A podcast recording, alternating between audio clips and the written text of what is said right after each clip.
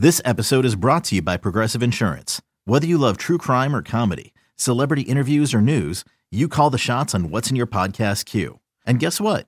Now you can call them on your auto insurance too with the Name Your Price tool from Progressive. It works just the way it sounds. You tell Progressive how much you want to pay for car insurance, and they'll show you coverage options that fit your budget. Get your quote today at Progressive dot com to join the over twenty-eight million drivers who trust Progressive. Progressive Casualty Insurance Company and Affiliates.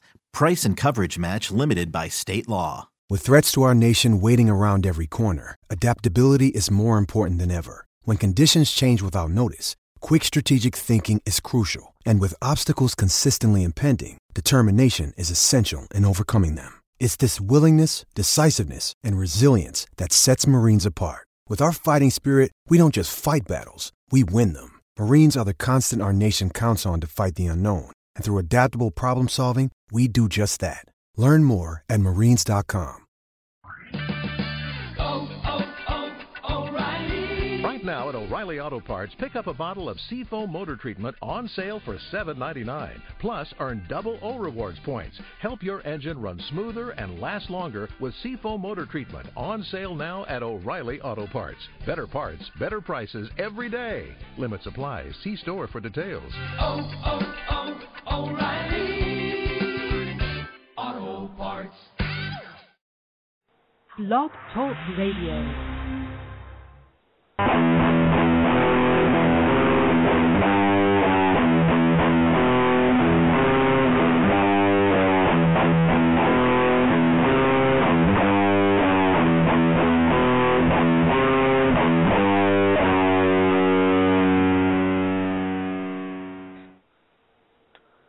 Well, okay then. Apparently our music wants to be a little weird tonight, but okay. Hey guys, it's Wednesday night. Welcome to the Phinsider podcast. Um, if you want to give us a call, the number is three four seven, three two six, nine four six one. That's three four seven, three two six, nine four six one. As always, you can also tweet us by using the hashtag Phinsider. And we have the live thread up on the site, so you can join in there. We'll take any of your questions, talk about whatever you guys want to talk about, and overall get ready for, hopefully, another Dolphins win. Let's go ahead and welcome James into the show. James, how are you tonight? I'm good, Kevin. How are you? I am doing well. It's another, uh, it's our second Phinsider podcast after a win. So, yes. Hey, it works. Nice. I like wins. the, th- the things I think about before the show. Wins are good. But, uh, so, um, Got a got Randy Starks named A F C Defense Player of the Week this week. That's a good thing. People are starting to notice Randy Starks dominating the center of the defensive line. Yes. Uh, we uh, I think I have not looked yet, and I I try to usually do it on Wednesdays, and I just I'm I'm basically a day behind this week. I don't know why, but everything I usually post on Tuesdays, I did on Wednesday. Everything I'm doing, I normally do on Wednesday, I seem to be pushing to Thursday this week. I, no reason why, but it seems to be the way I'm going this week. Um, but I haven't been don't put through, the pick, don't put the picks up on Friday after the games have already gone. No, that that'll go up tomorrow. But I haven't looked yet at. Uh, I'm I'm pulling it up right now. The Pro Football Focus rankings of our players. And, yep, that's what I thought I was going to see. Rashad Jones is the number one safety in the league, according to Pro Football Focus right now. Wow. So, uh, Chris Clemens is, is still, fourteenth. Wake is still the, other, the number one pass rusher. Um, Deanne is still you know. – Cameron Wake is number one. His overall yeah. ranking is thirty point one. Chris Long is number two at twelve point three. Huh. Cameron Wake could probably take that's, that's, three that's games even, that's off. Not even, that's, that's not even close. Cameron Wake could take three games off and still be in the lead. well, well, I, I would hope that the rating is based on, you know, the actual snaps that you take, not yes. not how many you take or right. you start it, this it game or whatever. And they go through and every play they determine what you should have done versus what you did, and then they yes. figure out uh, they figure out how you did on every snap, give you a score of it's one or it's zero is average, and then they go above to two and below to negative two. And then at the end of the game, after every snap you've taken, they add up what you did and figure out your score for that game. So, but apparently um, Cameron Wake is dominating. the it, It's nice. Let's see. Uh, the three, four outside linebackers, the highest is twelve point seven, Justin Houston from Kansas City. So he is... Let's see, twenty eighteen. He's eighteen points ahead of the next pass rusher. So Cam Wake seems to be doing okay this year. so, so we need somebody to either step up on the other side, or we need to go get another dominant pass rusher from the other side. Yes. So the, Olivier Vernon the, is ranked twenty-ninth, and Jared Odrick is ranked fifty-third. Yeah, that's not that's not good enough. But, yep, so that's get some, how... Get somebody over there good enough, and you almost won't need a secondary. Brian Hartline is the fourteenth receiver, and Devon Bess is the eleventh. Um, everybody will... I'll take, love, I'll take everybody, that. Everybody will love to know that Brandon Marshall is the fifth. And I saw, yeah. I think it was... I want to say it was Ben Volin, but it was... Somebody, one of the beat writers, posted during the Bears game this week, he wrote, maybe Marshall just really did need Jay Cutler. And it's true. I don't know why. But for some reason, he only works with Jay Cutler, apparently. Well, I mean, there's. I think sometimes that happens. I think uh, two players get lucky enough to play together, and they have that chemistry, and yeah, for whatever reason, it works. Oh, Jake Long I mean, I don't, up nicely. I don't He's think that thirty-three I now. mean, I think yeah, I think part of the problem here obviously was the quarterback too. I mean, yes. Hart, Hart, Hartline's, you know, if he has a hundred-yard game this week, you know, more or less he breaks his he breaks his all-time yardage mark for a year. That's ridiculous. Yep. So and I'm I'm not saying he sh- he should have had, you know, fifteen hundred yards receiving with uh you know, Brandon Marshall on the other side, but he sure should have done better than six hundred yards. So, um, Richie Incognito is the sixty-fourth ranked guard, while really? John Jerry is the thirty-eighth. Top center is, oh, Jonathan Goodwin passed Mike Pouncey this week. Jonathan Goodwin is the top center, followed by Pouncey. Please, please check out eight oh eight's comment in the in the live thread. You'll, you'll okay. enjoy it. eight oh eight, where are you? Glad that unlike the Google Hangout, Kevin has someone to talk to today. That is true. three eight, strange. thirty-eighth, or thirty-third. Did I say thirty-third on, on Jake Long? That's not, that's not good enough for, for the kind of money he's making. It's just not. But... Where is Jake Long? He is thirty-third, three three. Um, no, it's not. I he will climb back up, I think. I think he just started slowly. I think part of it was trying to get used to the zone blocking scheme. Not that he can't do it, but I think it was a offensive line as a whole trying to get used to it.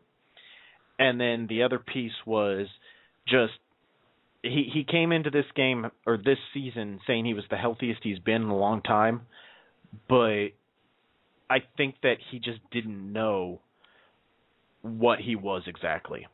So I think mentally he wasn't all here yet, and he'll he'll catch up. So I, I, I don't think that by the end of the year he'll be down in the low thirties or low part of the league. Uh, Anthony Fasano is the ninth ranked tight end. I'm good with that. Um, Tannehill is the seventeenth ranked quarterback. That's uh, that's nice. I like that. About to break into the top half. Let's see. Um, R G three is seventh. Andrew Luck is twenty-first. Wilson twenty-second.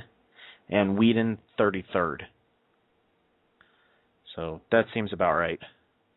And Tannehill jumped over to Luck this this week.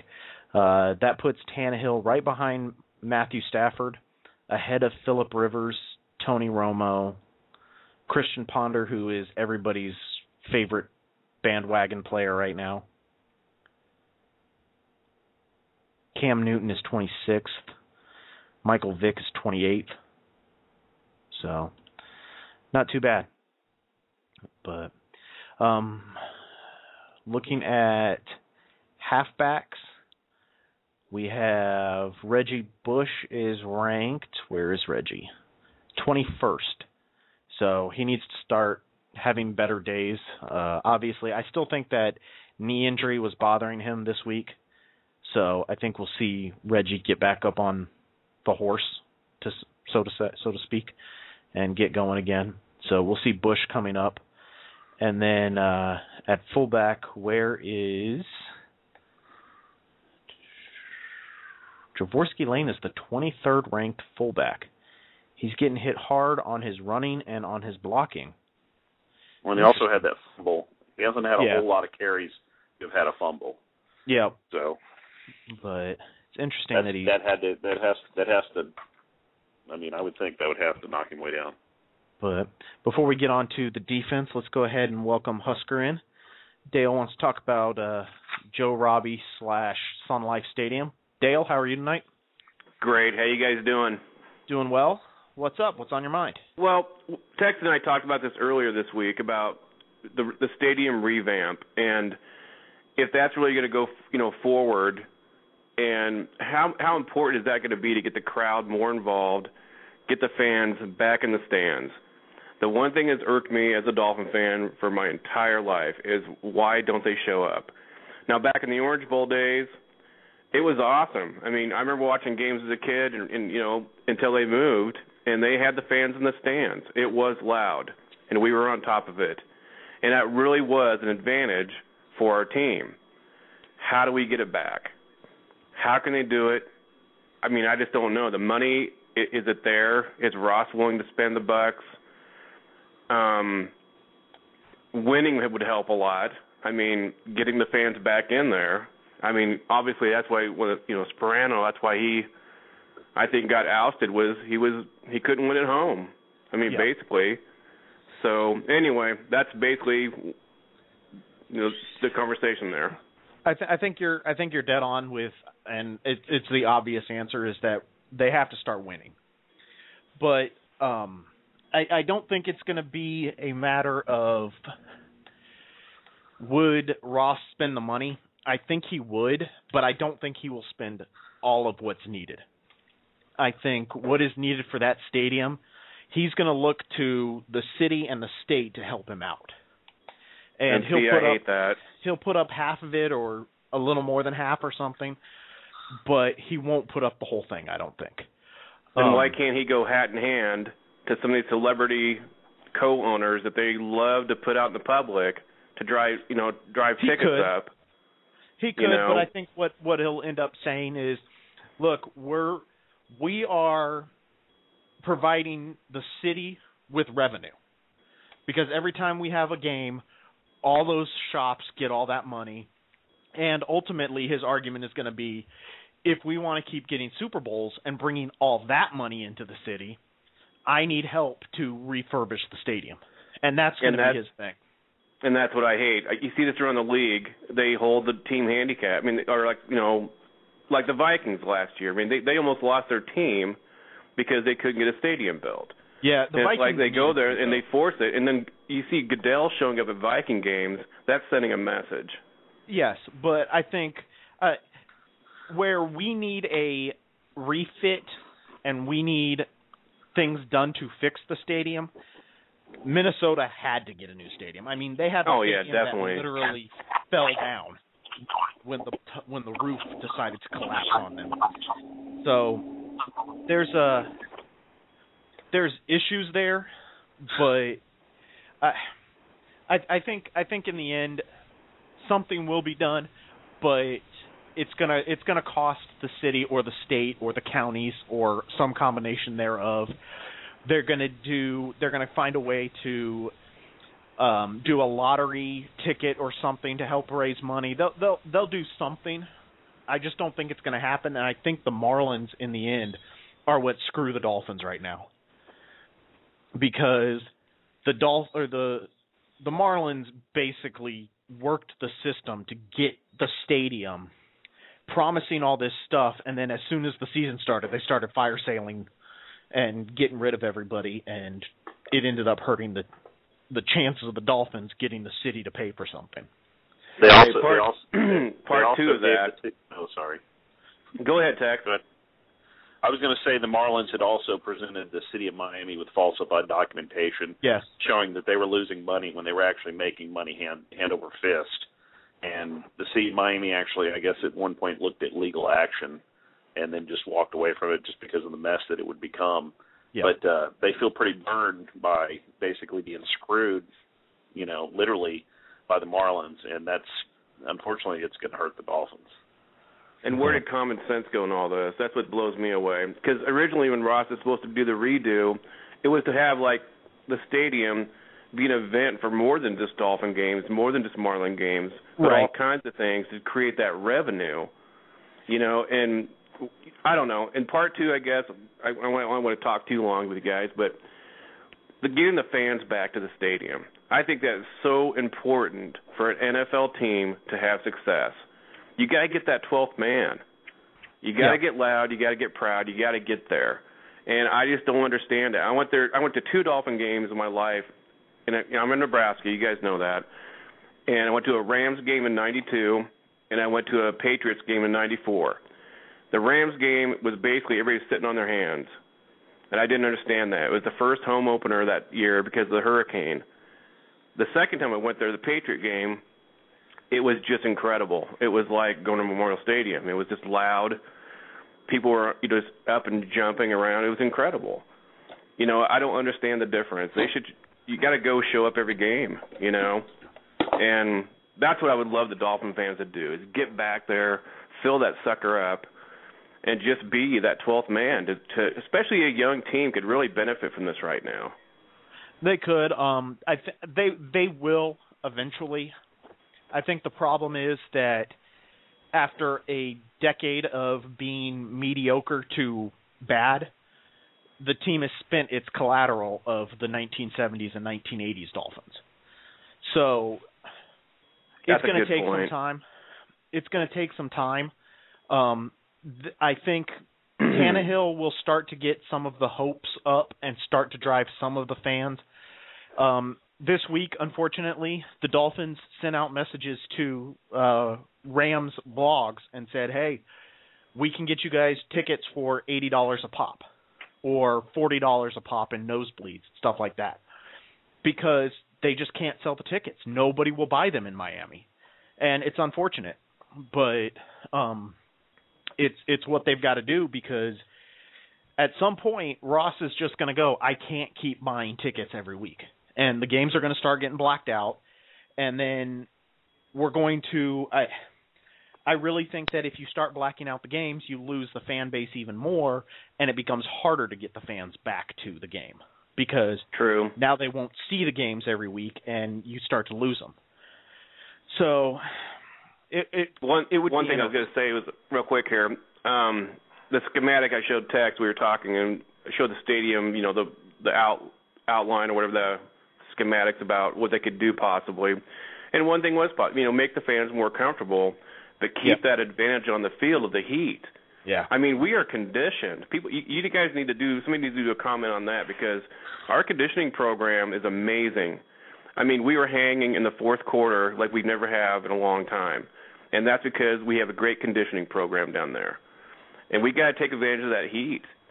And yeah. but you got to keep the fans kind of comfortable. You know, it, it's a I don't know. It, it, it has to be tough. I mean, that's all I can say. I mean, I guess I was so high in adrenaline when I was there, I didn't even notice the heat. And I'm a redhead. Yeah. So, anyway.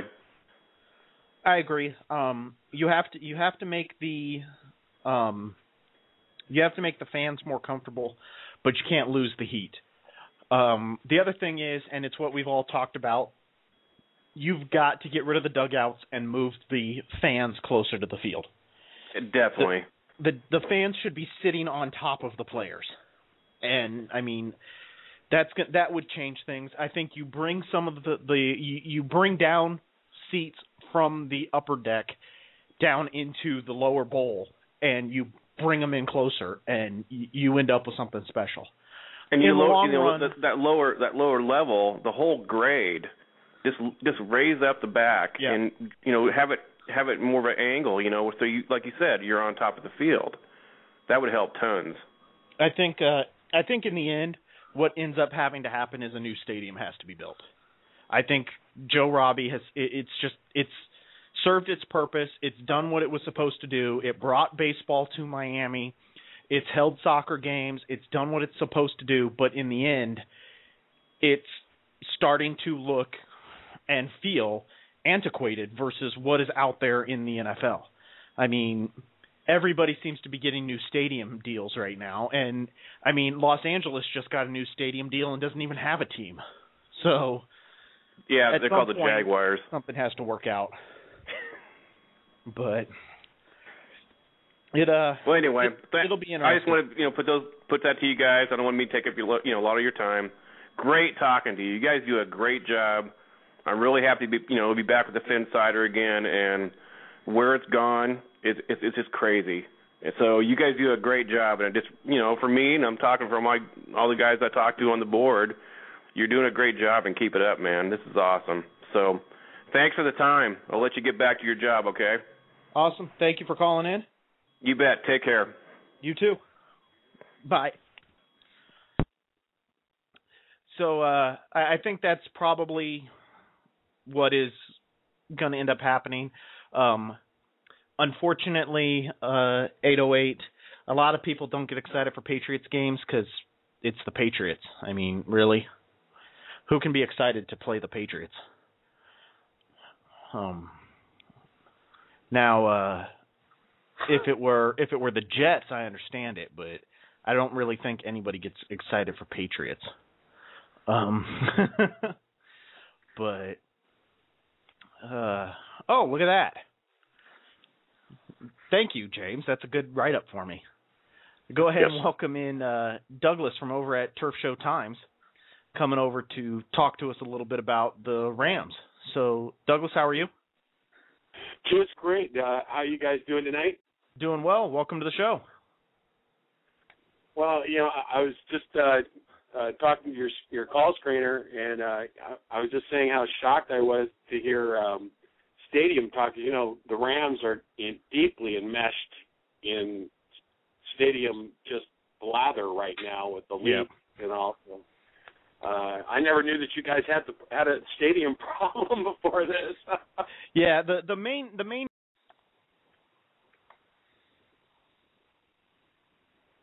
Uh-oh. during Hello? the game, the league um, the league had issues with the fans getting wet and the the the playing field being so sloppy. So they basically told the Dolphins, if you ever want another Super Bowl, you have to find a way to make it so that it's a better situation for the fans and a better game. And that's what started the the stadium discussion. Well, with us, with us, it's been uh, uh, this weird codicil in the in the lease agreement, which top tier stadium. Douglas, and, you there? Yes. Oh, okay. We got you back. It went choppy there for a minute. Oh, okay. Well, this, I'm calling you from New Mexico, so, you know, we have famous cell phone service here. well, well uh, you're doing a Dolphins blog from New Mexico talking to two guys in Texas, so, hey, why not? there we go. There we go. But, you know, the, the top tier uh, thing in our lease is uh, that's what's got the Rams fixated, you know, just all kerfuffled. I'll tell you what, they've got um, – yeah, the city came up with a plan that was going to cost like one hundred twenty million dollars to fix the stadium, and then the Rams came up with a plan that was going to cost seven hundred million dollars to fix the stadium. And I, I would just love to be the arbitrator, the arbitrator guy who has to has to come up with a happy medium in there. I mean, that's a that's a pretty big ballpark right there, you know.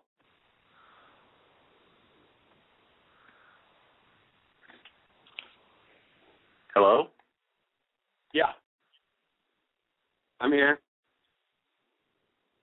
Hello? Hello? Yeah. I'm here. Oh, okay. Well, I just I, I couldn't hear anybody on the backside, but anyway, uh, I I thought I'd call and uh, talk to you guys about the uh, the game coming up. Uh, it sounds to me like it's it's uh, just another week of the Rams having to face an an incredible defense, which means no scoring and uh, quarterbacks needing a jacuzzi immediately after the game. Quarterbacks. Needing a jacuzzi immediately after the game. Quarterback needing a jacuzzi immediately after the game.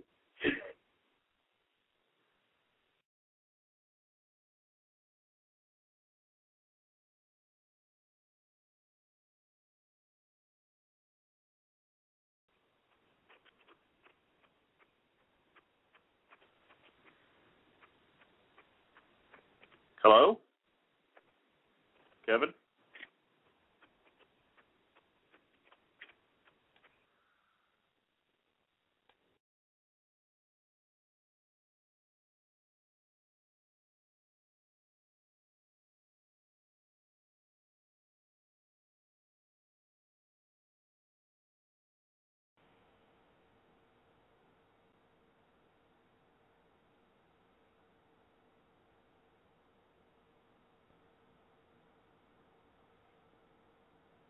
Okay, so apparently the British Blog Talk Radio chick is messing with us again. Thank you, Strange. Hopefully you guys can hear me now.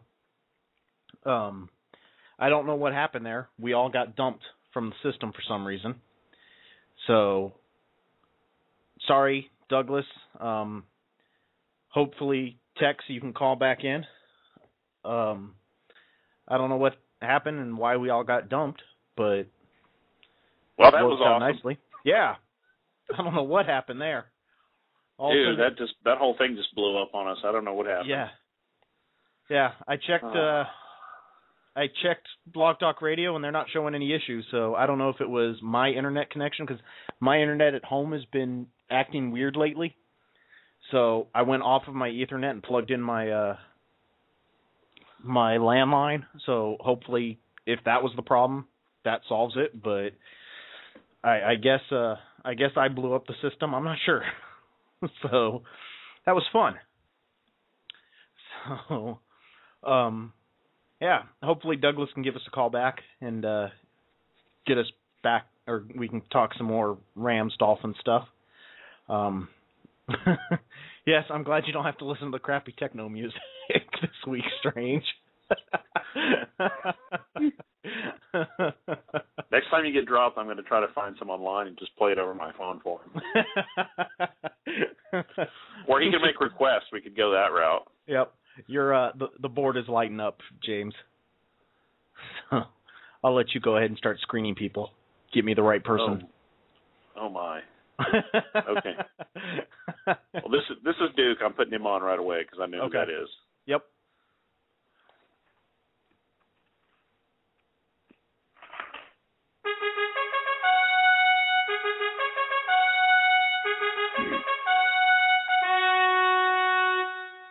Hey, Duke, how's it going?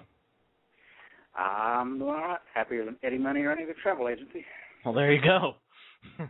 If you're happier than a bodybuilder directing traffic. Um. Yeah, absolutely. But, yeah, so did did you get to call in during the madness that just happened on the show, or uh, did you uh, miss well, all that? Calling in, I was calling in actually to listen because I was on the road driving, and uh, I, was, I, I heard... Uh, I heard the discussion about the stadium and the Marlins and all that, and I was just listening because uh, I couldn't talk at the time. And then um, I called back, and I was listening to, I believe that you said it was Douglas from the Rams yes. site.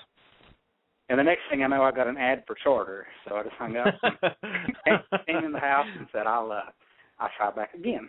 Yeah, I don't know what happened there. The, the the whole system blew up, and apparently we dropped everybody, including me. The whole thing shut down, and then luckily the show didn't shut down, but everything else did. But uh, Douglas is called back in. So, Doug, how are you? Just great. I, I, I'm glad to know that, you know, when the show went down, I, I found out about fascinating opportunities in the art world for me.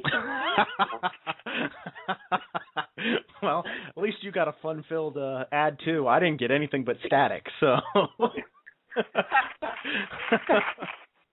Hey, you know, our, our part, the, the, the Turf Show Times podcast has these things all the time, and I always think it's, whenever I come in, you know, call in from New Mexico, I'm bringing some kind of hoodoo with me, and it, it makes them crash. You know? But when do you guys do your podcasts? Uh, rarely. Rarely? Okay. When you do them, never. That's funny. But well, at, at least that's an answer. Yeah, I'm gonna actually try and get. Uh, in fact, I'm gonna uh, send you guys an email and see if I can get some of you guys to come on. I'm gonna try and get Ryan to do a uh, and uh, Joe McAtee to do a show. Uh, hopefully Friday or Saturday. I've got. Uh, I talked to Ryan earlier today. Ryan, you guys is uh, the managing editor over at Turf Show Times. Ryan Van Bieber. Um, I talked to him earlier today, and he's gonna come on. Uh, we're doing a weekly like question and answer, thirty minute question and answer uh, Google Hangout. So he's going to be on there on Thursday or on Friday. I'm sorry, on Friday, doing that with me for from eight thirty to nine o'clock on Eastern Friday night. So that should work out well. And you guys make sure, listeners, make sure you guys are getting me your questions. I'll put up the live thread about half an hour before the show, and you can start filling in questions. But if you guys want to call in now and give questions about the Rams, Douglas. Number is three four seven, three two six, nine four six one. Give us a call, and Douglas can answer about the Rams. So, uh, first question, and I actually uh, I actually asked this in my uh, five questions trade earlier today, which I'll post up on Friday. But, well, okay. My headset decides to click in my ear. Um, how are you guys uh, health-wise besides Amendola? Well, um, Quentin Michael, or, or uh, Mikel, however you want to say his last name, our, our starting safety uh, went down with a concussion this last week, and that's that hurts. Uh, we are the weakest part of the, the Rams' defense is at safety. Um, we have a second-year guy uh, – that looks good. Stewart looks good. He's a hard hitter, but he's an unknown quantity in pass coverage. And it, when you look at Craig Dahl, uh, our other safety, uh, I'm I will be surprised, honestly, if you guys aren't going long ball quite a few times on Sunday. I mean, he, he can't cover. He can't cover his groin. I mean. He, he, I'm well, serious.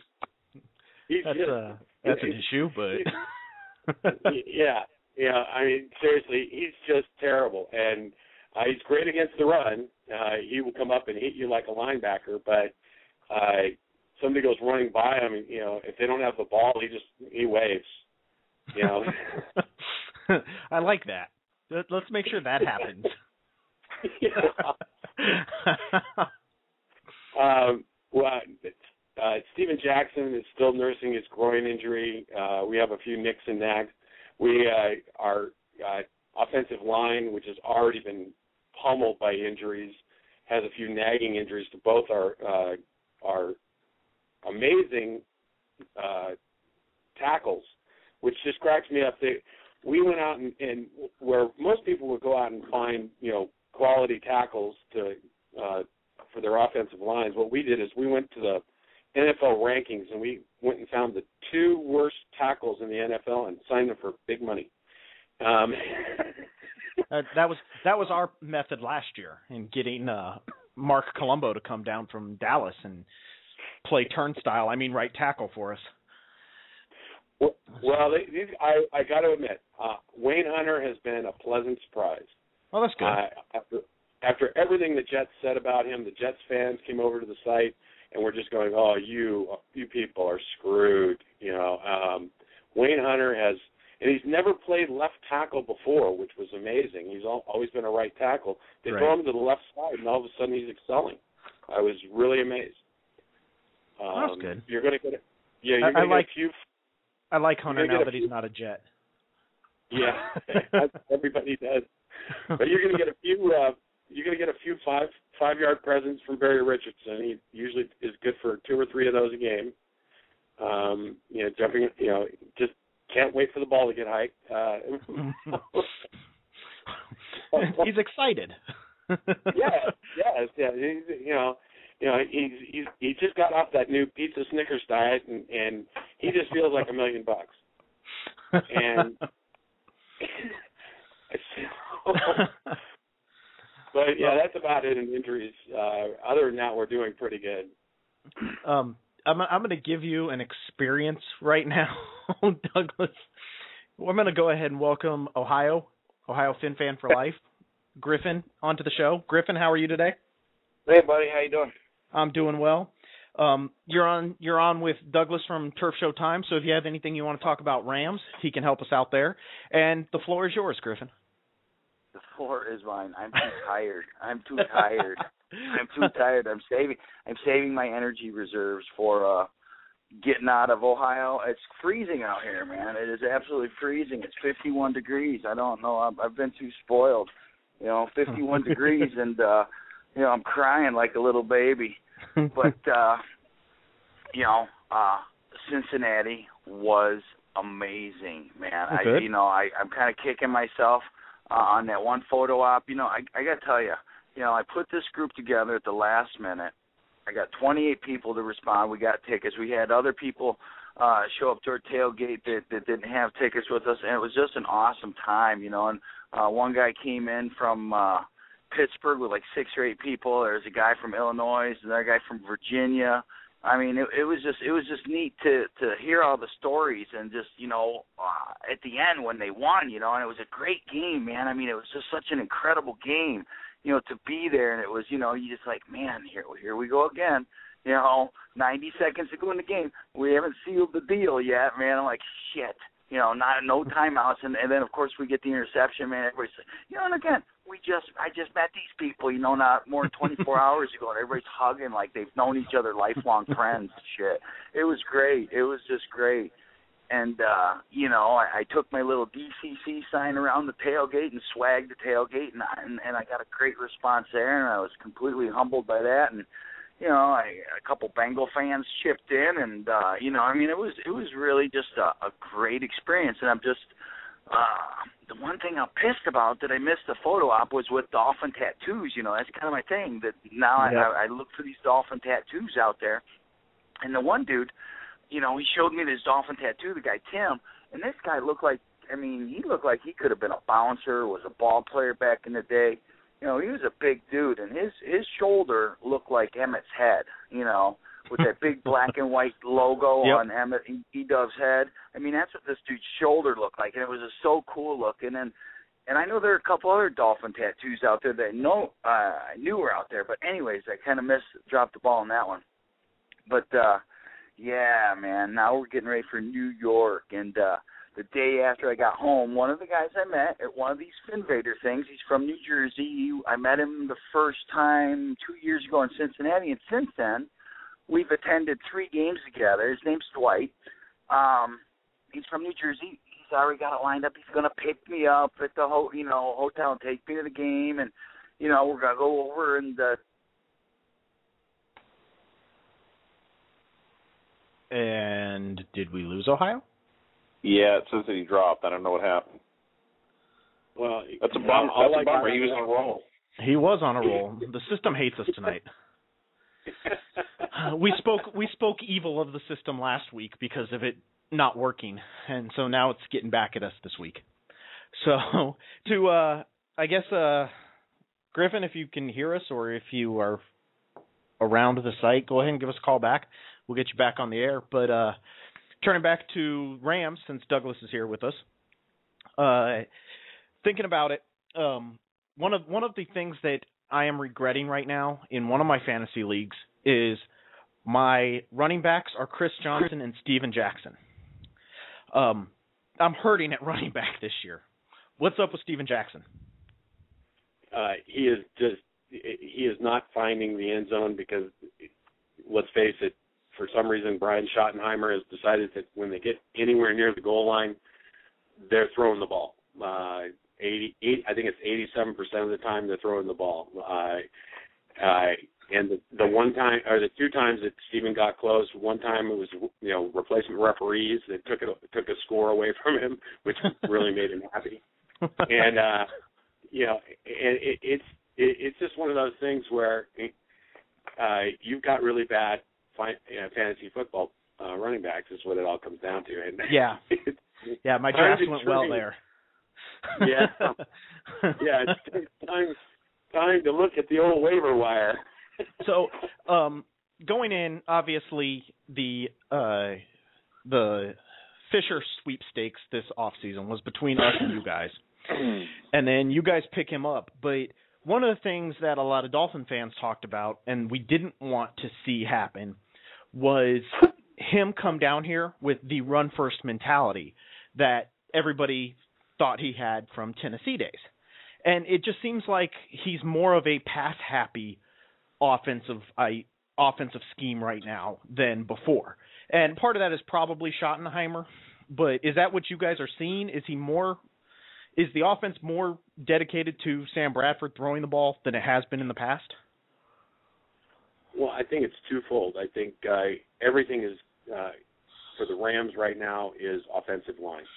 And one of the things he probably looked at was the fact that, you know, not only could he probably not plan on long passes because of the offensive line, the line also probably wasn't going to be that good at run blocking either. So uh, if they can just hike the ball and, and Sam get the ball out in two or three seconds, they can move the ball. And if you look at the Rams' games to date this year, uh, that's exactly what they've done. They've come out throwing the ball, throwing it fast, putting people back on their heels as much as they can, and believe it or not, trying to use the passing game to open up some kind of a running game.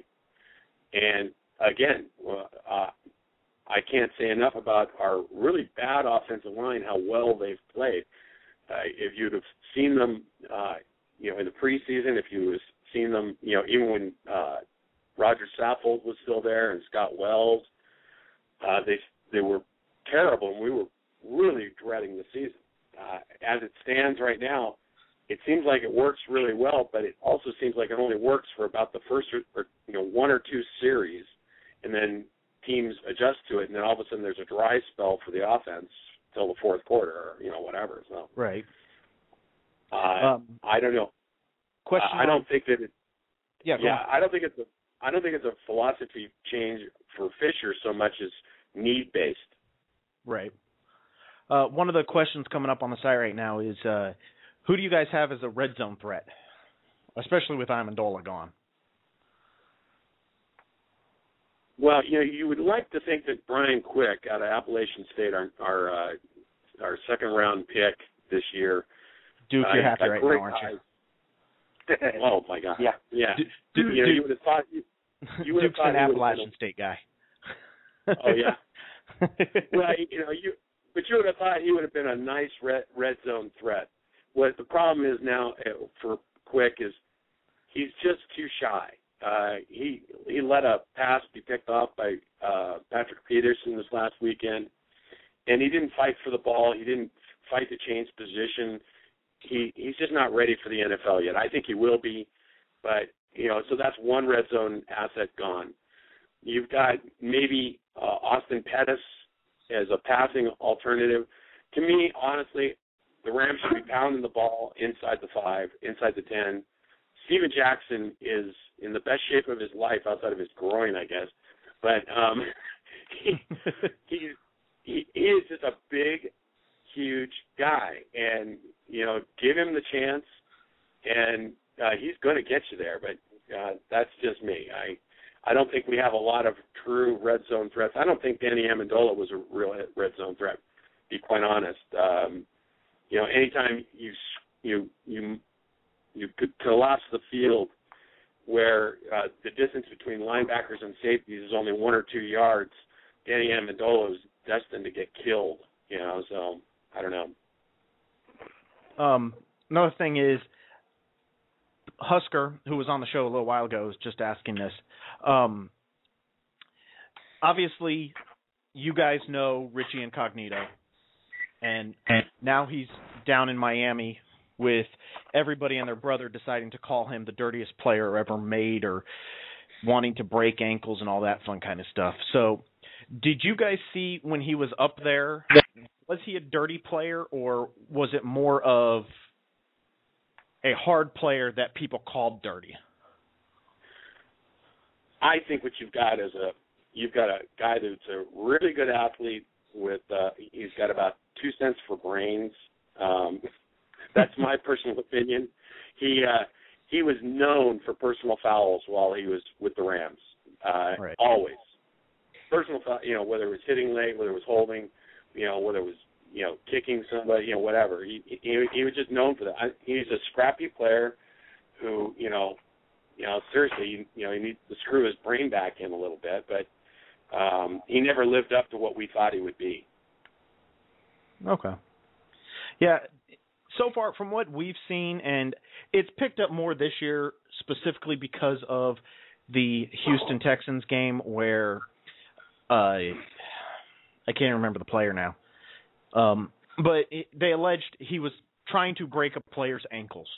And basically, when you saw the video, what it looks like is there was a fumble on the play, and Incognito said this on said this himself. He grabbed the guy's legs to keep him from getting to the fumble. And Incognito said it, said it. It should have been a holding penalty, yes, but how was I trying to break his ankles? I'm laying on him to keep him from going anywhere. At some point, the player started kicking Incognito in the head. And you see Richie rocking back and forth trying to protect himself from getting kicked in the neck and the head.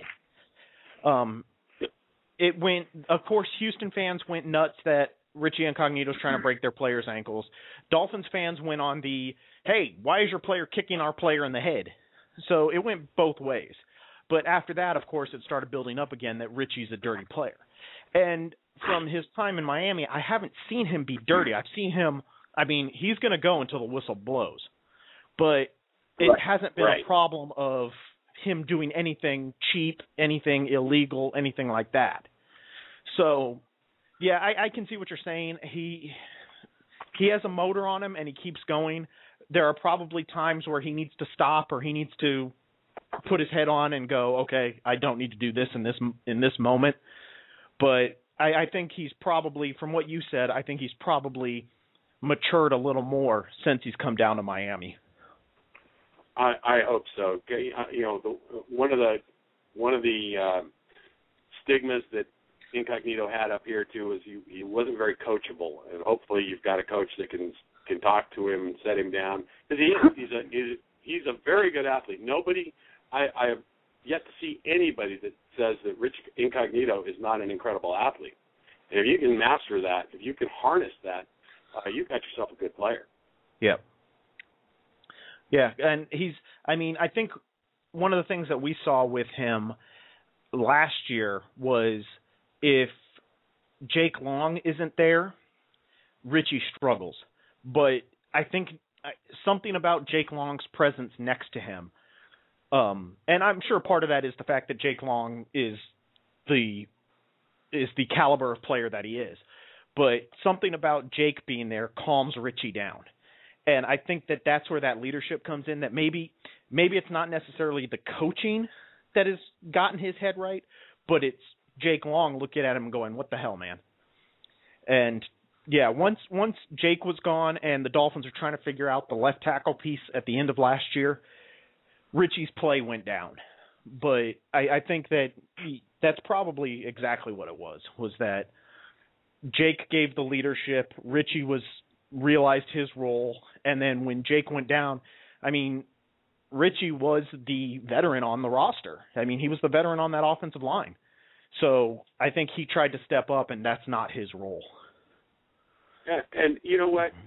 I totally understand that. There's some guys that are leaders, some guys that are followers, you know, and if it, if it's a great sign that uh, Incognito is willing to listen to somebody like Jake Long. Right. Uh, the Rams have a guy named Harvey Dahl uh, at right tackle, or excuse me, right guard. Now this is a tough son of a gun, and I'm telling you what, I think he's just better at getting away with stuff than Richie ever was. Because, you know, but you know, there's he, you can tell he is just a scrappy. Dahl is scra- he is just unbelievably tough. He had a block this last week that he got called for uh, illegal use of his hands to the face of a defensive uh, uh, linebacker. And uh, I tell you what, I actually mentioned it in an article of mine that I said, I'll take that penalty any day.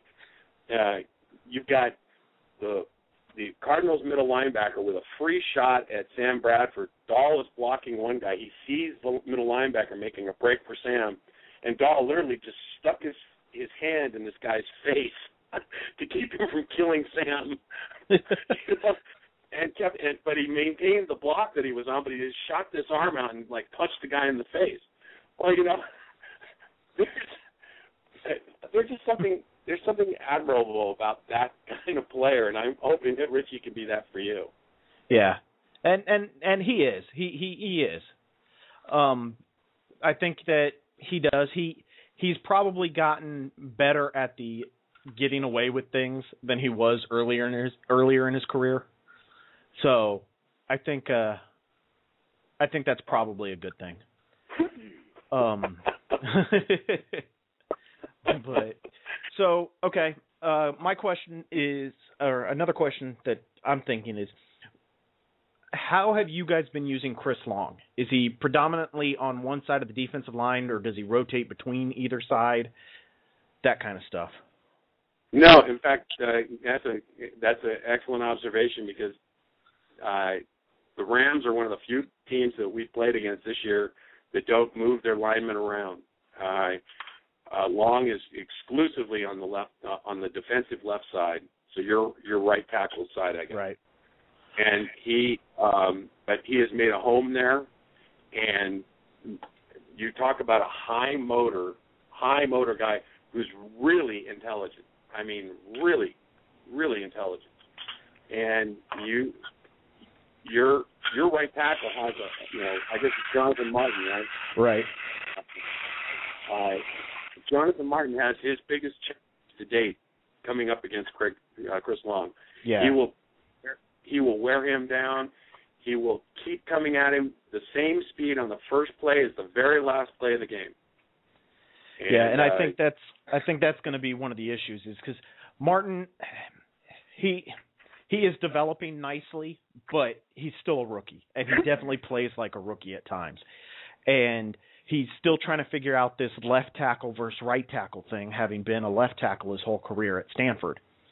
So the, Chris Chris could very easily have a field day on Jonathan Martin. So that that's going to be a concern going in, and it'll be interesting because the Dolphins – I mean, they, they got practice at this last year, even if the coaching staff all changed, of babysitting the right tackle. So Anthony Fasano or uh, John Mastrid, our blocking tight end, will probably be over there to help out as much as they can. But, yeah, my that that was my question is, will we see Chris Long on Jake Long, or will we see Chris Long all only on Jonathan Martin all day? Well, I'll tell you, the, the, seriously, the most interesting matchup of the entire day on both offense and defense, the most interesting matchup is going to be Quinn versus Long. Uh, that is going to be great to watch. I hope your you, all your fans really you know, focus in on that because Quinn is he's fast, he's strong, he's big, uh, but he's coming up against a great tackle, uh, probably the best tackle that he's faced this year. Uh, in fact, I'm gu- pretty much guaranteeing that he's the, Jake Long is the best tackle he's faced this year, and it will be a sight to see. Um, you know, Quinn, like I say, just grease lightning, fast, fast, fast, and he's got a just a great outside move. And I know uh, Jake Long, how how great that young guy or that guy is. Uh, I, I'm anxious to see that. Well, good. That'll be fun to watch. Um, got people in the uh, in the thread over here agreeing with you. Quinnen Long is interesting. So, and Husker points out the long, long thing that back in that draft, it came down for the Dolphins to, do we take Jake Long or do we take Chris Long? And I think from our perspective, we took the right pick. I think from your perspective, you're probably happy that we took that pick too. So I think it worked yeah, out for everybody. Yeah, in the long run, I, I'm one of these people that believes strongly in taking uh, the Jake Longs before the Chris Longs myself. But right. uh, I believe in offensive lines. I think that the, they're the key to having a, a strong franchise. And uh, I can't believe how lucky you were when Jonathan Martin fell that far in the draft. I, yes. was, I was just stunned. Which, it was funny because going into the draft, he was the guy I wanted in the first round. And then when everybody started talking up Tannehill, I got on that, and I'm like, okay, I can see that. He'll he'll probably take a year and have to sit, but the, the Dolphins can work with that and develop him, and it's it's time for the Dolphins to make that this is our guy commitment.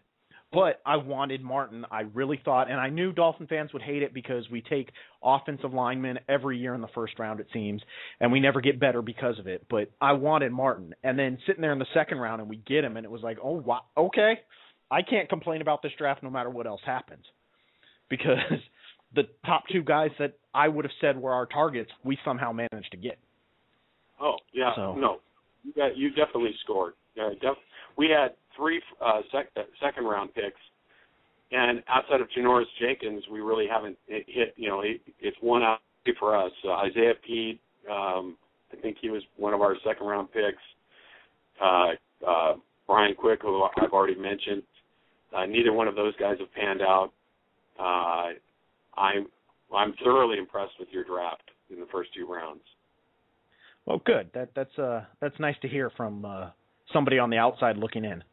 So, because, I mean, we still go back. We still have the debate on the site of should we have taken Matt Ryan in that draft instead of taking Jake Long. So Dolphin fans are very revisionist in looking back at things and going, this is what we should have done. But that probably think- comes from a decade of being mediocre at best. So. I hear you. I hear you. You know, we and we've you know we we've gone the the O L in the first round, or you know, with the in the first round, the second overall pick with Jason Smith, and that blew up in our face. I mean, now he's a the uh, jumbo tight end for the Jets, and he's just. I mean, we talk about one of the great bust picks of Ram, in Rams history, and we have quite a few. Uh, you know, Lawrence Phillips. Uh, you know, we got. We've got that, a few. Yeah, that was a good pick. yeah, yeah, yeah. But you know, I, I hear he's doing well in the penal league, and you know, well, you know, in the penal league at one point they could have had him, O J Simpson, and Michael Vick. They they were on their way to a good team. Yeah, you know, actually, you know, Al Davis probably would have you know bought the prison. You know, but you know, God rest his soul. But yeah, you know, I don't know. But, well, I'm I'm monopolizing the questions right now. So, Chris, you got anything? Well, I think you answered both mine when talking about the offensive line and uh, Brian Quick. I will say um, I'm, I'm an Appalachian State alum, and uh, I got to watch him over his career. And the thing about Quick was the first time we ever saw him was in the, the big upset with Michigan, and they had a, he had a perfectly thrown touchdown pass. He was completely wide open. It hit him in the hands, and he dropped it. And he was just, you know, he was just another guy. And then in two thousand nine, they went to the semifinals, played that epic game in Montana, and he could have caught the what would have been the game-tying touchdown, and he dropped that. And most of the fans were, you know, oh, this guy's terrible. He is a big body. But from that point on, he worked really hard to become really good. And I can say that having watched him, he's never really seen press coverage. Uh, he played at the level he played at, everybody gave him a ten to fifteen-yard cushion because they had to. If they played press coverage, he was by him, and it was a touchdown. So I knew it was going to be a big adjustment, but I, I was really upset that you guys took him because I wanted him for obvious reasons. But um, I think you're going to get a really good player with him, just like you said, not this year. I think it's going to take him a while, but he, he has shown that he will work hard, and um, he, he's going to do what he can to be as good as he can. And uh, probably probably not next year, but in the third year, you'll have a, a really, really big weapon uh, that you can use. So uh, I just want to throw that out there so you can, uh, you know, give your fans something to to be hopeful for, because I believe he, I believe he will turn out. And I also got mad because you took the other guy I wanted in the second round. That was Janoris Jenkins. So um, how has, uh, you know, I've heard some things about him and not really kept up with it. How has how, how have you felt about his game this year? Have you been impressed? Is he, you know, what's he doing?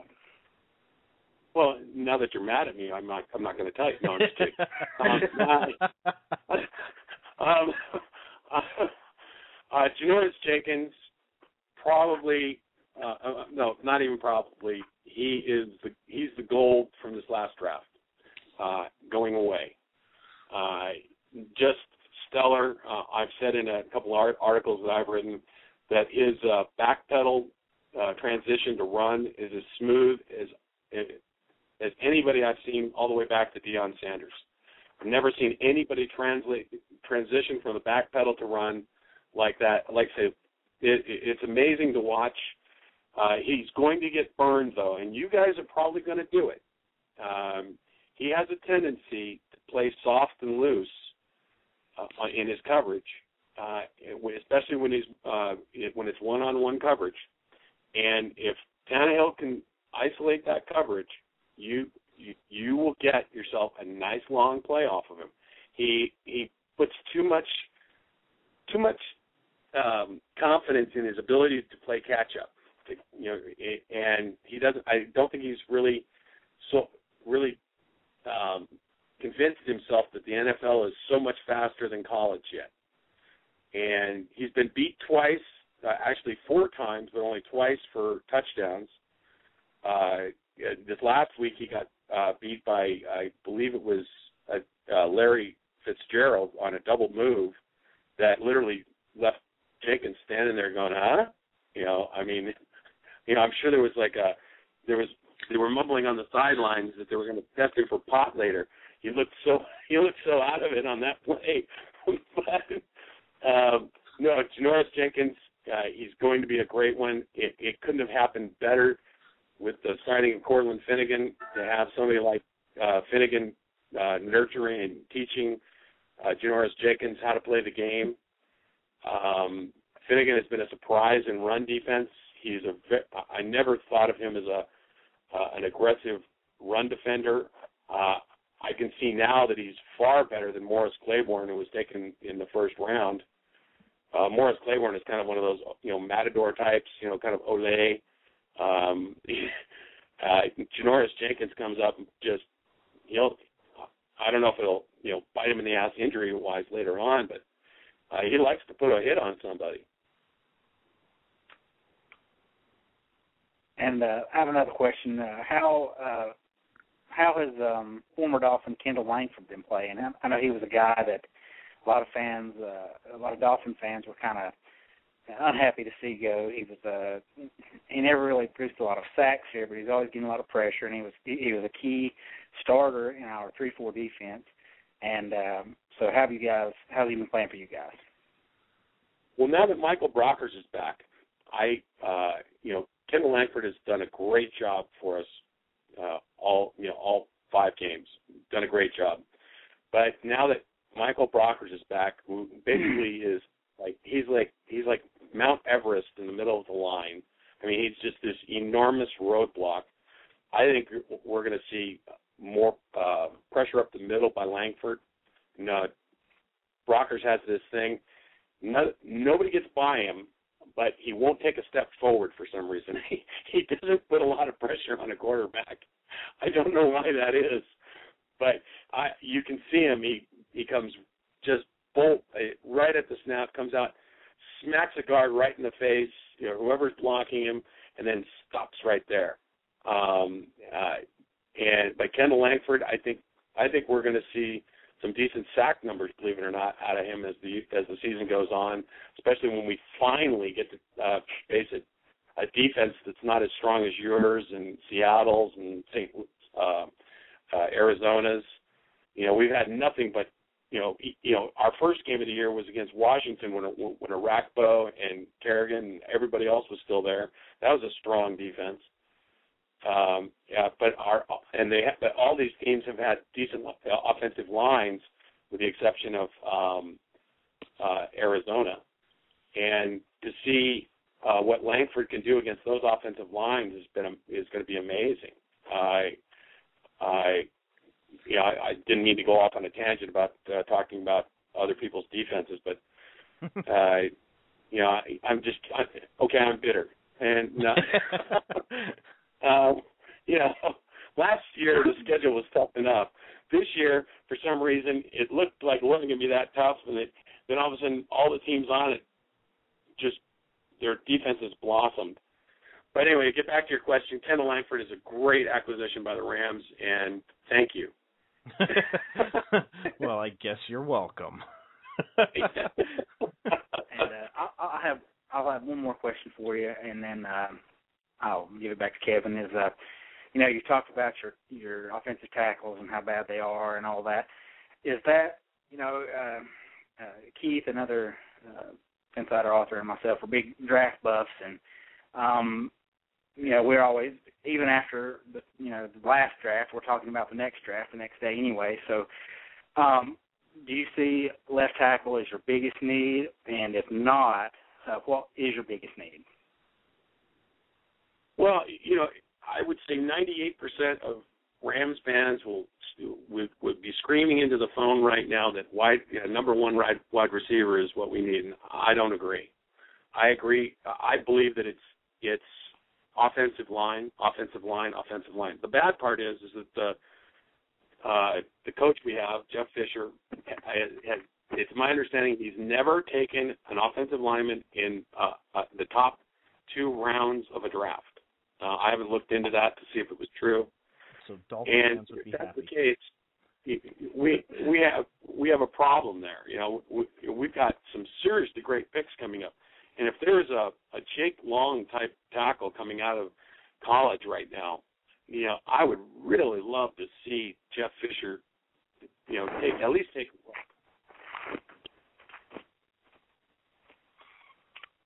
look. Uh-oh.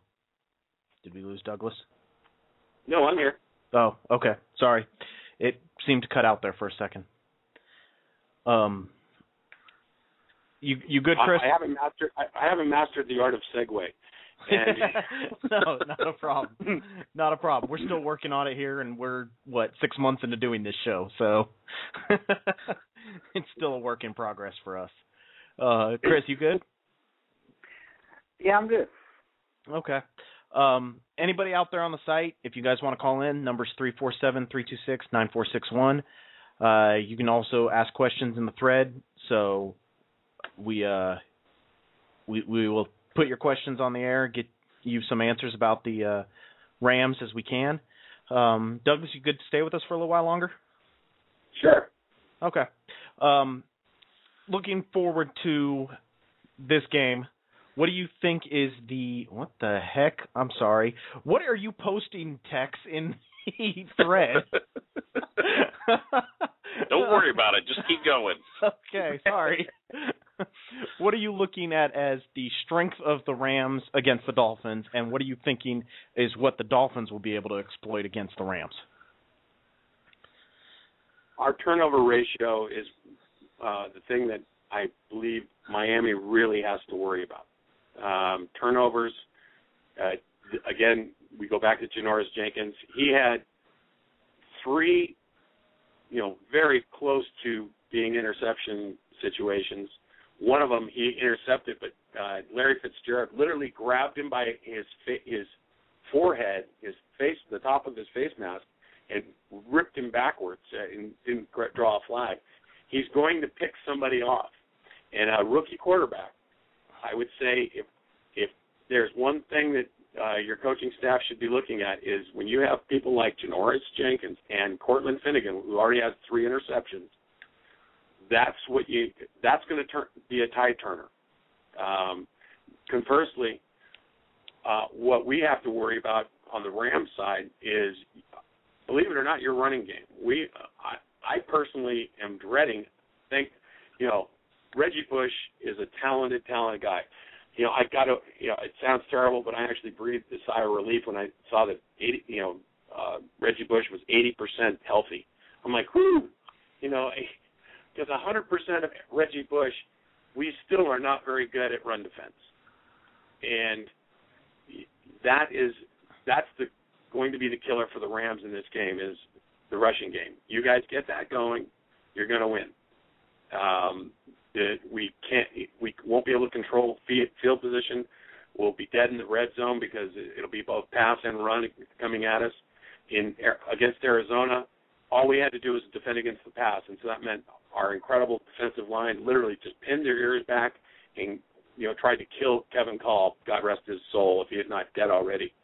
Um, but I, uh, you know, when you look at, but when you look at the um, When you look at the two teams, I believe those are the two keys. Okay.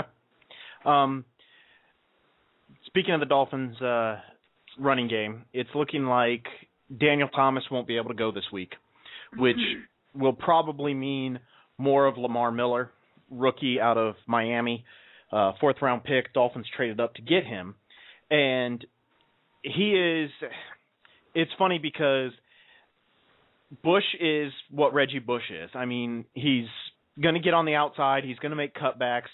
And when he does go up the middle, he, he's surprisingly able to do it, but he's never going to be confused with a power back. While Daniel Thomas is supposed to be a power back, although he has issues with contact at times, and he'll like to run into a pile backwards rather than lower a shoulder and run over somebody. Hey, hey, Kevin, I was going to yeah. say, I don't think Daniel Thomas will ever be confused with a power back. He's supposed to be a power back. But, um, and then there's Lamar Miller, who has the speed and the cuts and everything of Reggie Bush, but has more of the size of Daniel Thomas. So it'll be it'll be interesting to see. We've seen him have flashes a couple times this year, but like last week he didn't take a single offensive snap. So it'll be interesting to see how the run game evolves without Daniel Thomas in there as he deals with his concussion and how Miami ends up using Lamar Miller. But you'll probably see a very healthy dose of Reggie Bush. I think the problem with, with missing Daniel Thomas is not in the run game. I noticed this watching the Cincinnati game that on third down, he came in, and yeah. not because he's a great third down back, but because he's the best back we have at pass protection against yes. the blitz. And from what I've, some stuff I've read this week is this, the problem with Lamar Miller is not that he doesn't take on the blockers; he does. It's just his he's not grasped all of the offense yet, so he doesn't know where to be. Right. That's so what Reggie that, was saying. That's yep. going to be an issue. That that's going to be an issue with with not having Thomas there is. Bush is not that good in pass protection. If Lamar Miller can step up, then we won't miss much. But if he can't, then, you know, we're going to have to, you know, maybe use Lane or Clay or somebody else back there who can uh, can do that. So we are going to miss him there. But that not so much in the running game, I don't think. But, well, yeah, I, you know, yeah, I, go I, on. Think, I think, yeah, I, I, I think. Um, Another interesting matchup might be uh, Chris Givens. I don't know who will be covering him. They'll probably be covering him one-on-one. But uh, uh, that'll be an interesting thing to watch, too. Uh, Chris Givens has had two uh, fifty-plus-yard uh, pass plays the last couple weeks, and they come out of the blue, just come out of nowhere, where um, Sam decides, okay, I'm going to hit you, uh, Chris. Now, whatever you do, you know, catch the ball. Uh, because over the middle, Chris Givens is like this scared rabbit, I swear.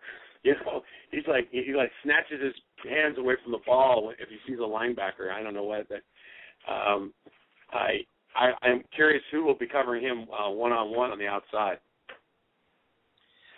Um, it'll be interesting. The Dolphins have started using Sean Smith more in the Darrelle Revis type of role, and he is shadowing the number one receiver. He did it against Larry Fitzgerald two weeks ago. He did it on A J Green last week. Um, it seems like the Kevin Coyle, who was the uh, defensive backs coach up in Cincinnati, um, it seems like he's realized this is what I've got. I've got somebody who's special, and is using him in press coverage and putting him man on man on man, one on one. You cover this guy and shut him down. And both of those players scored touchdowns against the Dolphins, but neither one of them were A J Green or Larry Fitzgerald good. They were solid. They weren't stellar receivers in those games. Um, with Amendola out, I don't know who they will. I don't know how they'll do it. It'll be interesting to see because yeah. I, I don't I, I know who they'll target him with. Yeah, I think it, Givens is kind of a poor man's uh, Deshaun Jackson. Um, I don't think he, I don't think he's got the moves that, uh, but you know that, that Deshaun Jackson has. But he's got the quickness. He's got the elite speed. He's. He, I think he ran a four four at the combine, but in camp he was running faster. Uh, he's he's definitely um, uh, he's got game speed that I, I think very few teams uh, have seen yet. And uh, well, I mean. Like I say, you know, for some reason the Rams were beating Patrick Peterson like a, a redheaded stepchild on Sunday, and they went after him with the very first with three out of four plays. They went right at Patrick Peterson and just you know beat on him. So I think the Rams have some quickness there, uh, and it'll be interesting to see how this offense does without Amendola, without the security blanket for Sam Bradford. Um, you know. Sam has the what we think of as the the world's fastest checkdown list. It's one, two, three, four. You know, and you know, two through three are Amendola. You know, and right. So. yeah, it'll it the the secondary for the Dolphins. That's the weak spot on the defense. They've actually played better than we as fans expected them to. Um, next. This upcoming week will be another test for them because it looks like Richard Marshall, who has who sat out last week with a back injury, uh, he hasn't practiced yet this week, so it's probable that he won't be in there. Um, they haven't obviously listed a probable, doubtful, all that kind of stuff yet, but they did put out on the practice uh, report that he was not practicing. So if he's out, it'll most likely put – Nolan Carroll back in as the starter, and then Jimmy Wilson, who last year as a rookie was a cornerback. All offseason this year they moved him to safety, and now all season he's been back playing cornerback in spot duty, and then last week he was the nickelback. So um, that'll probably be the lineup. Sean Smith, Nolan Carroll, and then Jimmy Wilson will play the third role, and then R J Stanford will play the fourth role. Um, after that, who knows what the Dolphins will do. I mean, if you come out in a five wideout set, the Dolphins are going to look at you with their four cornerbacks and go, uh, yeah, you do that. Um, we do have DeAndre Presley, who was brought up from the practice squad last week and is another Duke favorite because he's another uh, Appalachian State guy. But he's a quarterback making the transition to cornerback. So it'll be a little while before he's actually ready to play. He was active last week, but you didn't see him out there. So cornerback will be an interesting thing to watch this week. Um, Smith is stepping up, but after that, I don't know what they're going to do. Yeah, well, Givens, I yeah. think they'll put uh, Carroll on Givens because uh, Carroll is probably our fastest corner. I, I think he ran like a – I don't think he was a combine, but it was pro day or something. He ran like a four three, so – I think he's the only guy with enough speed to handle a guy like Givens. So I think that they will put him on him if if they recognize a pattern, uh, a pass pattern where they think he's going to take, go deep. He'll he'll be on him and try to cover him, you know, speed for speed there. Not saying it'll work, but I think that's that's what I would do. Well, Givens has got. I I think he they handed him a playbook, and I think there was one page in it. And it's, it, all it said is, go fast, go straight. Um, so, you know, you know that, that, See, you now, know, that, here, here's weird thing. Is he catching the ball when he does that? When he, we, you know what? When he runs straight, he catches the ball. But if he puts a little L in it. See, the Dolphins have tried this twice with Ted Ginn and then with Clyde Gates, and neither one of them could catch the ball. They could do yeah. the run straight. They could do that part. Yeah. But yeah. the catching the ball part, they'd forget. He can catch the ball if he's running straight, but if if they complicate something by adding turn right or turn left, um, it's all over. Because there's people in there that can hit him, and he doesn't want, he won't go there. You know, uh, you know, a little agoraphobia on the football field. I don't know what it is, but yeah, he's um, he's he's a again he's a rookie. Uh, I, I hope that with a little more coaching, he'll do better. Uh, you've got Austin Pettis, who is a little bit uh, more of a gamey player, I mean, a, a game day player, excuse me, not gamey. Well, he might be gamey. He, he, he was busted for peds, so I don't know. But um, he, he, um, he's a game day player. He's got great hands, yet he's another one of these guys that, I mean, all the way through the preseason uh, practices, anything that throw, comes anywhere near him, it's like fly paper. You know, game time, it, it's like they hit the hands and it's, it's just bounced right off. Uh, I hmm. so I don't know. he has he has the Legado Nene problem. Apparently, yeah. Nene all all off season, all we heard was how good Legado looked, and then we got to gameplay, and for some reason, Nene could not catch anything, and the one catch he did make, he fumbled by himself. So. I don't know. well, well, we have a we have a guy named Brandon Gibson who is he's literally he's in the I believe he's in the fourth or fifth year of being with the Rams. He's he is a, a preseason warrior. He looks like A J Green. He looks like hell. He looks like uh, Jerry Rice in the in the preseason. And then as, as soon as the T V cameras come on, and somebody says, "Okay, first game of the season," he just goes to pot. Well, this year he's not done that bad.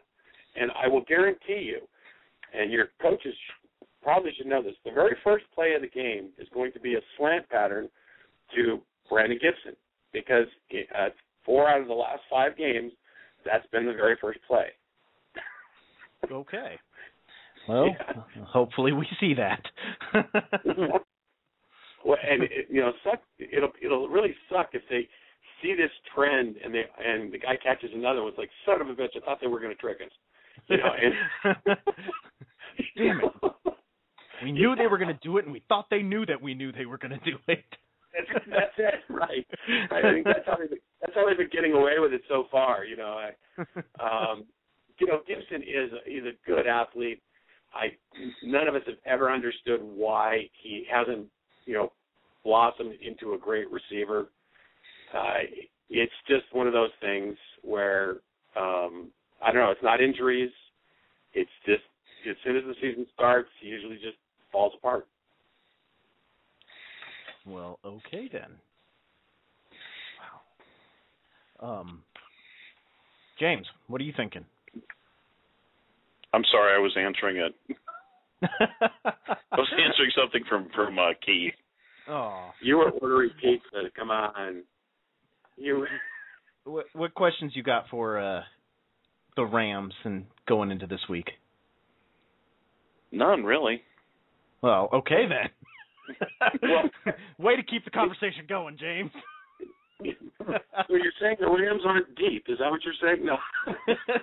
I don't, man. I, I haven't seen them play, and I probably haven't seen the Rams play in two years. I have no idea what they've got going on. Well, you, you know, I don't know. I I think I could write a whole article to, to answer that question with, you know, two words, you know, not much. But, um, you know, but yeah, the defense has been the shining part for us, uh, and we're hoping that it will continue to do so. Uh, our secondary, I honestly feel it, it's probably, you know, you, you know, I'll probably get a few groans in the thread about this, but I honestly think this is the best secondary that you'll face, you have faced this year, um, even though we've got a, a rookie on one side and some banged-up safeties. Uh, the when we go into the nickel package uh, with Bradley Fletcher in there, uh, those three cornerbacks, I kid you not, uh, any coaching staff that takes them lightly is they're just asking for a bad day. Well, okay. Let's not do that then. I, yes, uh, let, like yes. Let's can, not. Can can you call Miami and just just let them know some of these things? Hey, watch the slant, um, things like that. that well, you know, actually, I think they're on that uh, that little restraining order that I have for most N F L teams, so I probably can't do that. Uh, I think the uh, yeah, I think the restraining order actually says I'm not allowed within five hundred feet of a phone. So, um, uh, well, that becomes an issue.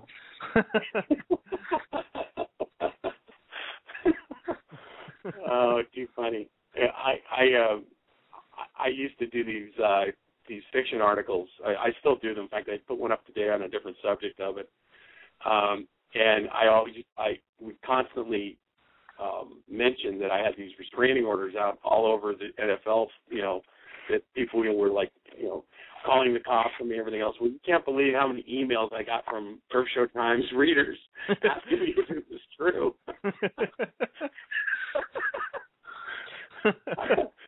yeah, well, yeah, it's funny too because I, you know, the this one series of articles I, I did the or the stories I did this first one, and I had all these people going, no, that's bullshit. No way that happened. No way this happened. And I'm like, in the title it says front office fiction. Okay, now what no. what part of that don't you understand? You, no. you know? Wait, you, we have to read the titles.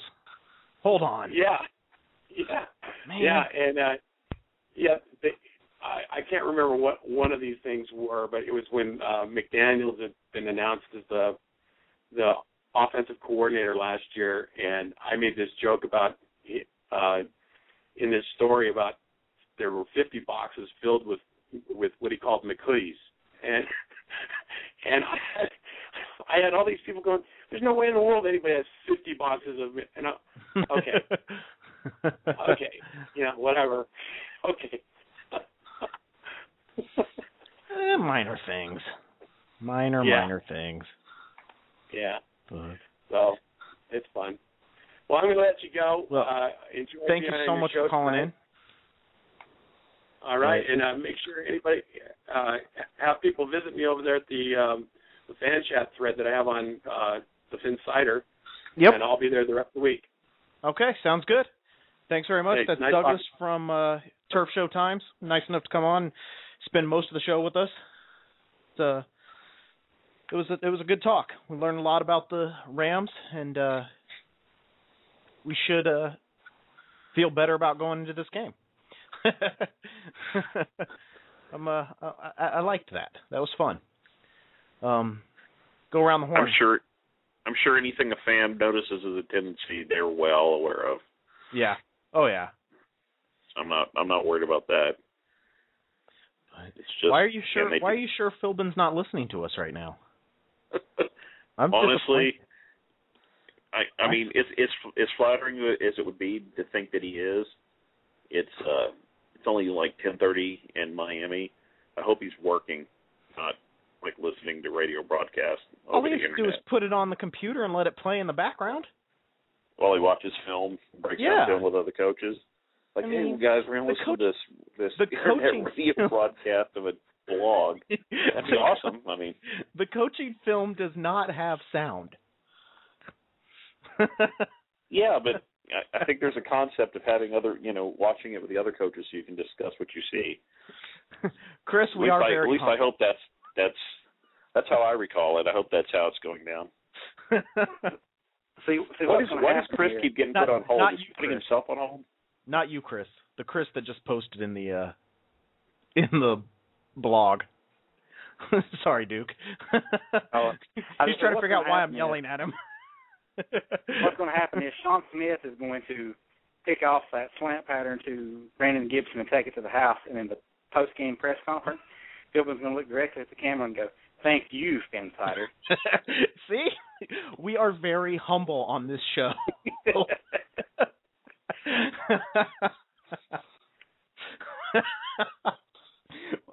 ridiculous turn we just took.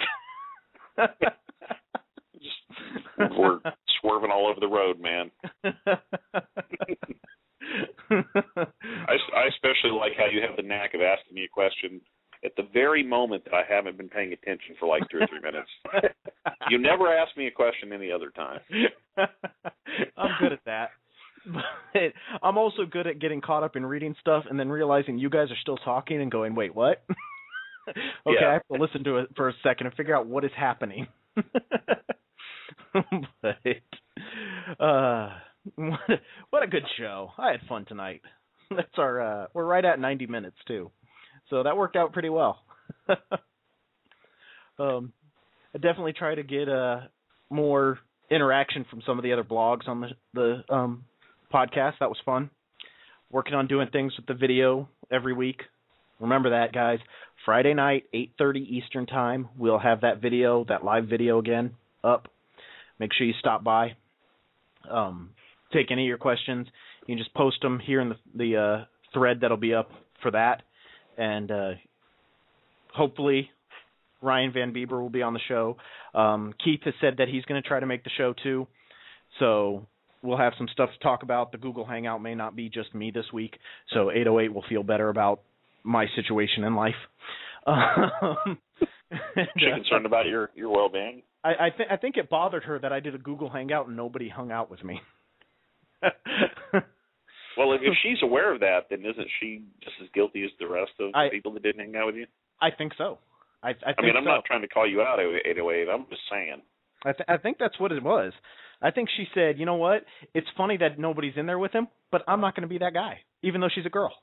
but, well, we, we, we, we need her slot machine player to call in when we play the, uh, the Patriots. I think that'd be a good idea. That that would be a great idea. Do we play the Patriots this year? I, I hear we play them twice every year, but that may just be a rumor. You know what? Somebody should make that happen. You know what? Because of the power that I have with this blog, I'm going to go ahead and make that happen starting this year. We're going to play the Patriots right. twice this year. I, I do want to say I am not on Vicodin today. I just want to put that out there. Make sure that make sure everybody knows that. I may be crazy, but I'm not I'm not on Vicodin today. But okay, since we're now we're over the ninety-minute mark, and uh, is that a baby in the background there, Duke? Uh, that was. See, we got we got babies in the background now, and uh, we just we, we better just go ahead and make this show get over so that Duke can go He's take right. care of that that, that, uh, that Patriot part. but well, thanks guys for calling in. Uh, Ohio, I'm sorry you got cut off. I don't know what happened there. Um, Douglas, really thank you for calling in. Made the show great. And uh, we'll be back next week with another Phinsider podcast. You guys have a good night. Good night. Good night, everyone. And everybody out there, thanks for listening. Good night. Oh, oh, oh, O'Reilly. Right now at O'Reilly Auto Parts, pick up a bottle of Seafoam Motor Treatment on sale for seven ninety-nine. Plus, earn double O Rewards points. Help your engine run smoother and last longer with Seafoam Motor Treatment on sale now at O'Reilly Auto Parts. Better parts, better prices every day. Limits apply. See store for details. Oh, oh, oh, O'Reilly Auto Parts.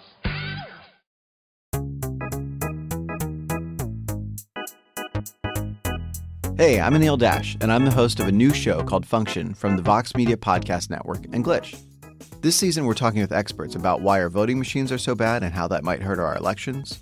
We'll also talk with an animator to find out how popular dances from the real world end up in video games. And we're going to tackle the biggest question in tech. Why do so many celebrities use screenshots from that Apple Notes app to make their public apologies when they screw up? You can find new episodes of Function every Monday on Apple Podcasts, Stitcher, or wherever you listen to podcasts. And thanks to Microsoft Azure for sponsoring Function.